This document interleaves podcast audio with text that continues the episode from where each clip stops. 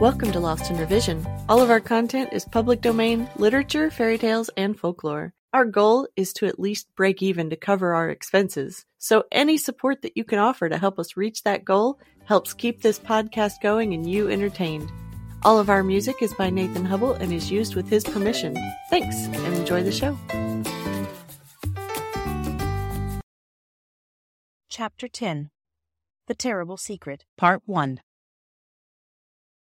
When they first went to live at Three Chimneys, the children had talked a great deal about their father, and had asked a great many questions about him, and what he was doing, and where he was, and when he would come home.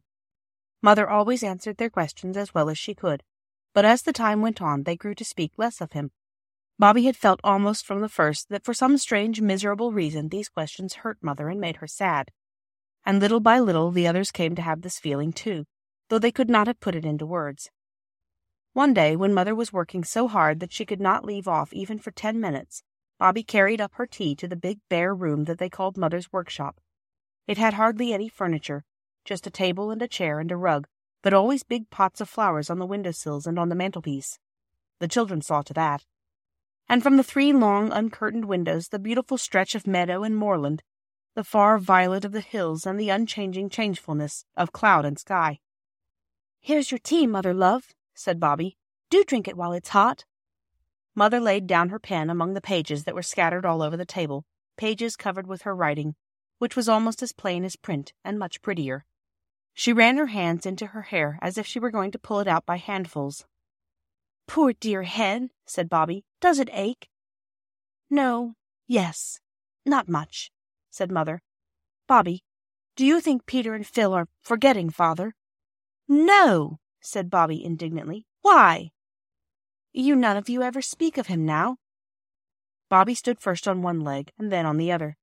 We often talk about him when we're by ourselves, she said. But not to me, said Mother. Why? Bobby did not find it easy to say why. I. You.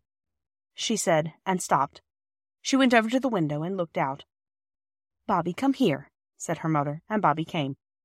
Now, said Mother, putting her arm round Bobby and laying her ruffled head against Bobby's shoulder. Try to tell me, dear.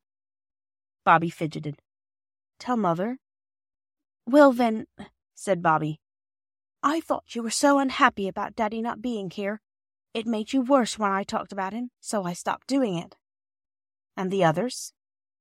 I don't know about the others, said Bobby. I never said anything about that to them, but I expect they felt the same about it as me. Bobby, dear, said Mother, still leaning her head against her, I'll tell you. Besides parting from Father, he and I have had a great sorrow. Oh, terrible, worse than anything you can think of. And at first it did hurt to hear you all talking of him as if everything were just the same. But it would be much more terrible if you were to forget him. That would be worse than anything. The trouble, said Bobby in a very little voice, I promised I would never ask you any questions. And I never have, have I? But the trouble, it won't last always. No, said Mother. The worst will be over when Father comes home to us. I wish I could comfort you, said Bobby. Oh, my dear, do you suppose you don't? Do you think I haven't noticed how good you've all been? not quarreling nearly as much as you used to, and all the little kind things you do for me, the flowers and cleaning my shoes, and tearing up to make my bed before I get time to do it myself. Bobby had sometimes wondered whether Mother noticed those things. That's nothing, she said. To what I must get on with my work, said Mother, giving Bobby one last squeeze. Don't say anything to the others.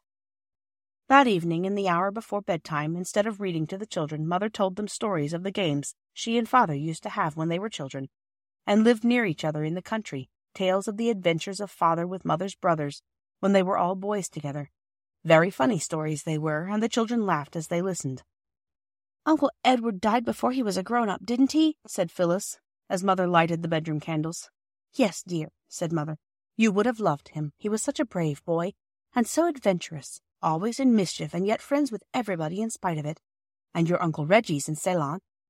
And yes, and Father's away too. But I think they'd all like to think we'd enjoyed talking about the things they used to do. Don't you think so? Not Uncle Edward, said Phyllis in a shocked tone. He's in heaven. You don't suppose he's forgotten us and all the old times because God has taken him, any more than I forget him. Oh, no, he remembers. He's only away for a little time. We shall see him some day. And Uncle Reggie and Father, too, said Peter. Yes, said Mother, Uncle Reggie and Father, too. Good night, my darlings. Good night, said everyone. Bobby hugged her mother more closely even than usual and whispered in her ear, Oh, I do love you, Mummy. I do, I do. Thanks for joining us today. Check us out on Patreon. You can help us meet our small goal of breaking even and covering our expenses. Your support helps pay for all of the things that podcasting requires and helps keep this show alive and growing. If you can't afford to support us financially, go give us a good review, subscribe or follow, and share with your friends and family. Feel free to fact check us and offer suggestions to make our show better for you. You can also send us an email at lostinrevisionpodcast at gmail.com. There's a lot more waiting for us all at the end of